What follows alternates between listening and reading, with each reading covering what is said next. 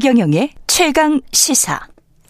네, 미국 방문 중인 박진 외교부 장관이 북한이 7차 핵실험을 감행할 경우 미국과 함께 강력한 유엔 제재를 새롭게 추진하겠다. 이렇게 말했습니다. 그러면서도 한미 양국은 북한이 대화에 호응해라 이렇게 촉구했는데요. 관련해서 정세현 전 통일부 장관과 이야기 나눠보겠습니다. 안녕하세요. 네, 안녕하세요. 예. 핵실험을 감행할 경우에 강력한 제재를 담은 유엔 안보리 신규 제재를 미국 측과 추진하기로 했다. 이게 박진 외교부 장관의 말인데 어떻게 네. 생각하십니까? 뭐 핵실험을 하는 경우에 어 제재를 해야 된다는 얘기는 뭐 어떤 점에서는 당연한 얘기지만 예. 유엔 미국과 함께 유엔 대북 제재를 끌어낼 수 있을지는 큰 의문이죠. 왜냐하면 음. 지금 북, 북 아니, 중미 관계가 미중 관계가 별로 안 좋지 않습니까? 예. 또 우크라이나 문제 우크라이나 문제 때문에 미러 관계도 뭐 그렇고 불편하고 이런 상황에서 미국이 주도하는 제3국에 대한 제재에 예, 미국 쪽으로 하고 하려는 건데 예. 그 중국 중국과 러시아가 적극적으로 도와줄지 음. 그거는 조금 음, 의문입니다. 그러면 유엔 안보리에서 우리, 우리 우리 로서는 이제 그렇게 일단 어 목표를 정해 정할 수밖에, 없지만 없다. 예. 어 그러나 유엔 안보리에서 어, 통과될 것인가? 그게 이제 그건 의문이다 이거죠. 예. 그럼 만약에 그 유엔 안보리에서 통과가 안 되고 한국과 미국이 독자 제재에 나설 수도 있나요? 이렇게 함께? 그렇죠. 아니 뭐 그동안에 뭐 한국과 뭐 미국의 독자 미국의 독자 대북 제재, 한국의 독자 대북 제재, 일본의 독자 대북 제재, 뭐 유럽의 독자 제, 대북 제재가 여러 개 있었지만 예. 더욱 중요한 건 앞에서 이렇게 압박해 들어간들 음.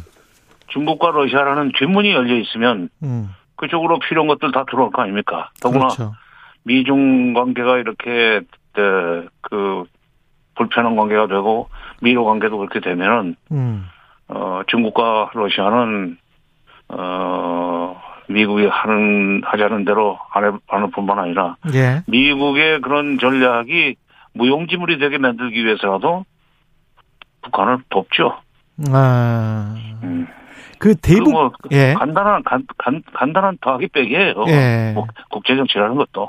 대북 제재를 만약에 한다면 지금 하고 있는 거 말고 또 추가로 뭐 할 수 있는 게 뭐가 있을까요? 만약 유엔 안보리 말고 신규 제재를 한 우리끼리 한다면 특별히 무슨 뭐그 말하자면 개인 제재, 그다음에 예. 기관 제재, 뭐 어, 뭐, 재산 압류, 이런 등등 몇 가지 방법을 써봤지만, 예. 아, 그게 소용이 없더라고요. 왜냐면, 2006년 10월 9일 날 북한이 1차, 1차 핵실험을 이후에 유엔 안보리 대북 제재가 지금 한 11개까지 11개인가 지금 그 통과가 됐고 가동이 되어 왔습니다. 예. 그럼에도 불구하고 북한은 핵실험 그 이후에도 1차 핵실험 이후에 다섯 번을 더 했고 음. 이제 일곱 번째 하려고 그러는데 예.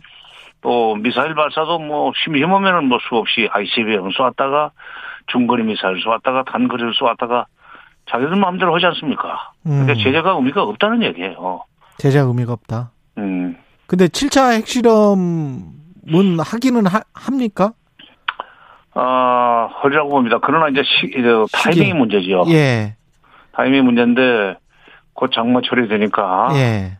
어, 이게 날씨가 좋은 날만 할 수 있습니다. 그래서 지금까지 핵실험한 날짜를 보면은 어, 그 차라리 날씨가 추우면은 깨끗하잖아요.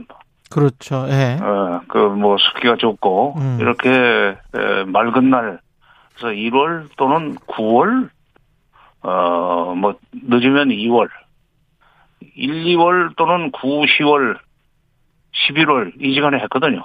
음. 그러니까 어, 장마 가까워지는 지금 금년 장마가 언제 올지 모르겠는데 예. 에, 대체로 6월 뭐 중순? 하순에는 장마 예. 시작됐지만 금년에는 어 7월 상순에 올 것 같다는 장마가 시작될 네. 것 같다는 그런 전망도 나오고 근데 우리가 주목해야 될 것은 그러니까 장마철을 어 장마철에는 못 하는 거고 장마철 지나고 나면 이제 가을이지 않습니까? 예. 근데 가을에는 그 바로 이 일을 벌이기 어려운 것이 10월 달에 에, 북한을 지금까지 도와줬고 앞으로도 어, 국제적인 압박과 제재 속에서도 북한을 도와야 될 중국 어, 중국의 시진핑 그 총서기의 3년인 문제가 10월달 공산당 대회에서 결정이 됩니다. 그러네요. 예. 그때 이제 그때 그 국제사회로부터 중국이 예, 비난을 아. 받거나 또는 미국의 압박을 압박이 강화되는 그런 강화될 수밖에 없는 일을 북한이 저지르게 되면 음. 중국이 그 이후에 북한을 못 도와주죠. 그러니까 중국 입장을 고려한다면 10월 전당대회 그렇죠. 이유 네. 이유가 될 것이다. 그렇죠. 그러니까 네. 중국이 뭐 북한한테 미국이 우리한테 압박을 넣는 식으로 중국은 북한한테 압박을 넣지 않고 아주 우회적으로 뭐, 뭐 평화를 깨뜨리는 일은 하지 말라 하는 식으로 얘기를 하지만 딱 그 말이 그 말이죠. 예. 그런 고려 요소가 있기 때문에 가을로 넘어갈 가능성이 있으나, 음. 그러나 지금 7월 상순에 날씨가 좋고 그러면 7월 4일이라는 미국의 기분 좋은 날을 택해 가지고 어, 위험한 도발을 할 수도 있죠. 예. 어, 일을 저질러 놓고 한 두세 달 지나면은 또그 음. 그 후유증이 뭐 가라앉으면서도 중국이 어려워지지는 않을 테니까 7월 예. 4일을 주목할 필요는 있습니다. 그러나 7월 4일 독립기념일, 독립기념일 아니에요. 그렇죠, 그렇죠. 미국 독립기념일. 7월, 7월 4일 날일 많이 벌렸어요. 그러니까, 네. 어, 이번 7월 4일 어, 전후를 넘기면은 가을로 넘어간다. 음.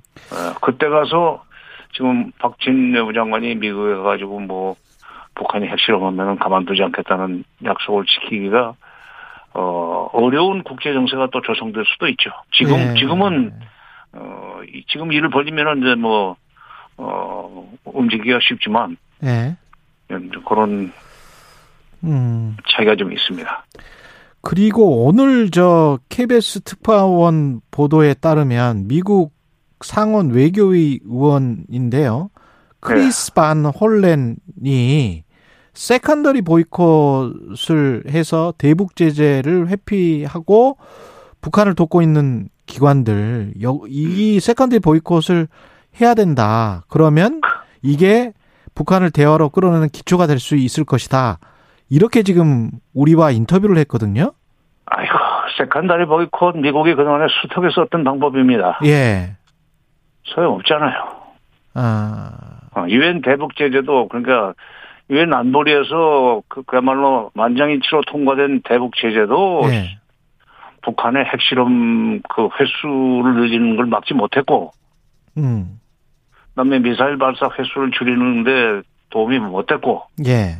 뭐 secondary 보이콧도 미국이 해봤지만 그것도 소용이 없었고 근데 지금 그 상원 의원이 누가 좀 secondary 보이콧을 처음으로 읽어가지고 아 이거 좋은 아이디어인데라고 생각해가지고 자기 딴에는 획기적이라고 생각해서 제안한 모양인데 그거 예. 다 해봤던 겁니다. 아니 근데 만약에 유엔 안보리 제재로 거치지 않는 미국과 한국의 또는 일본의 독자적인 secondary 보이콧을 해서 중국과 러시아가 그 어떤 기관이 걸려버리면 그러면 이게 아주 복잡해지는 거 아니에요? 아이고, 근데 중국 러시아는 예. 어차피 미국과 지금 그 불편한 관계에 있고 예. 조금 어려워질 수는 있지만은 음. 그것 때문에 미국의 미국의 하자는 대로 끌려가거나 아 또는 미국의 그 압박에 굴복하려는 아니지 않습니까? 대국 아닙니까? 대국. 예.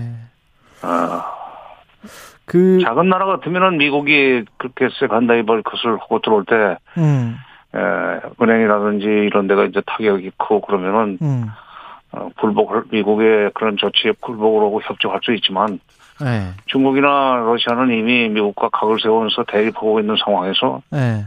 그걸 오히려 더 센, 더큰 음, 반발 내지는 조치로서 그걸 극복하려고 어 그러지 굴복하지 않을 겁니다. 아, 아니, 그래서 오히려 우리를 또 타겟으로 뭔가 또 중국이나 뭐 이쪽이 나서면 우리가 곤란해지는 거 아닌가 뭐 이런 생각도 아니, 들었어요. 예, 뭐 그럴 수는 있죠. 이제 그, 음. 그, 그 일종의 그 미국의 secondary 보이콧에 대한 반발 내지 저항 차원에서 중국이나 러시아가 거기에 적극적으로 협조하는 우리한테 무슨 보복적인 행동을 할 수는 있지만 음. 그러니까 그렇기 때문에 그러나 그러나 그렇다고 해서 우리가 손해를 보지 북한의 태도나 중국의 태도 변화를 요구 그쪽에 수는 없는 거 아닙니까? 그러면 북한은 지금 저렇게 대적 투쟁 표현까지 나오면서 이렇게 하고 있는데 그러면 북한은 뭐 우리가 어떤 응징을 하거나 제재를 하거나 이래도 변하지 않습니까? 가봤네죠. 그 우리 우리가 독자적인 대북 제재를 하는 경우에 겁을 내기로 했으면은 지금까지 이렇게 핵실험을 여섯 번까지 하겠습니까? 했겠습니까? 예. 미사일 발사도 금년에만 18번을 쏘지 않았어요. 예. 마음대로 하라 이거야. 우리는 끄떡 없다. 아, 뭐이 배짱이죠. 그럼 우리 어떻게 해야 돼요? 저 사람들. 결국 이게 압박과 제재 내지는 무슨 사후 응징으로는 북한의 핵 능력 고도화를 막을 수가 없어요. 예. 미사일 능력의 고도화를 막을 수가 없습니다. 음. 결국 원점으로 돌아가서 북한이 그런 일을 하지 않도록 핵 추가 핵실험을 포기하고 미사일 발사를 중단하도록 협상으로 문제를 풀어야죠. 예를 들면 네. 2018년 4월 달에 북한이 앞으로 북미 협상이 계속되는 한 핵실험과 미사일 발사는 잠시 유예하겠다. 일종의 음. 모라토리움을 선언했었죠. 예. 그때 그 사람들이 핵실험과 미사일 발사 그 모라토리움을 선언할 때 조건이 전제 조건이 붙어 있는데 분명히 예. 우리 언론들이 아무 아무도 언론 어떤 언론도 그 북미 협상이 계속되는 한이라고는 전제 조건이 있었다는 것을 상기시키지도 않고 그냥 북한이 어느 날 갑자기 모라토리움을 선언하더니 이제 또 와서 갑자기 또 깨네 뭐 그러면서 이 사람들 자기가 자, 집으로 한 얘기를 왜 뒤집어 이런 식으로 음. 비판을 하던데 예. 결국 핵실험과 미사일 발사를 중단시킬 수 있었던 힘은 북미 협상이 계속되는 동안이었다는 사실에 우리가 주목을 하고 아. 북미 협상이 빨리 다시 재개될 수 있도록 정책을 전환시켜야 됩니다. 우리가 아. 뭐 미국을 미국과 손잡고 일만 벌리면 가만두지 않겠다. 뭐 그뭐 그, 뭐 선제 타격은 못하지만 철저한 응징을 하겠다고 해봐야 예. 북한이 절대로 자기 계획을 포기하지 않습니다. 권영세 통 아니 예. 북한 욕할 때 독종이라고 욕하지 않습니까? 독 독종 예. 나쁜 놈들이라고. 나쁜 놈이 어떻게 그런 그리고 독종들이 그렇게 그 쉽게 그런 포기하나 뭐 사전 뭐 어, 억제성 어 그 위협으로 자기 행동을 중단하거나 바꾸겠어요? 예.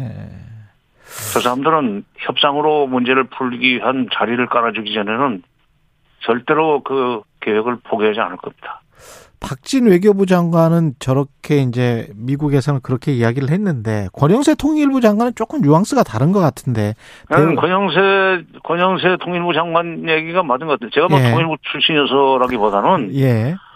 북핵 문제의 해법은 결국 어 남북 간의 대화와 협력을 통해서 어, 북핵 문제가 풀 수 있는 북미 간의 그 어떤 관계를 만들어주는 거. 예. 그게 대한민국 정부가 해야 될 일이에요. 예. 무턱대고 그냥 외교관들의 습관대로 음. 미국과 긴밀한 공조하에 북핵 문제와 미사일 문제에 적극 대응하기로 했다. 뭐 음. 공동성명 뭐 100번 발표해봐야 소용없고 예. 통일부 장관이 얘기한 대로 그 어저께 6.15 기념 그 학술 행사에서 그냥 뭐그 얘기 해도요. 남북 관계는 어차피 이어달리기로 갈 수밖에 없다. 예.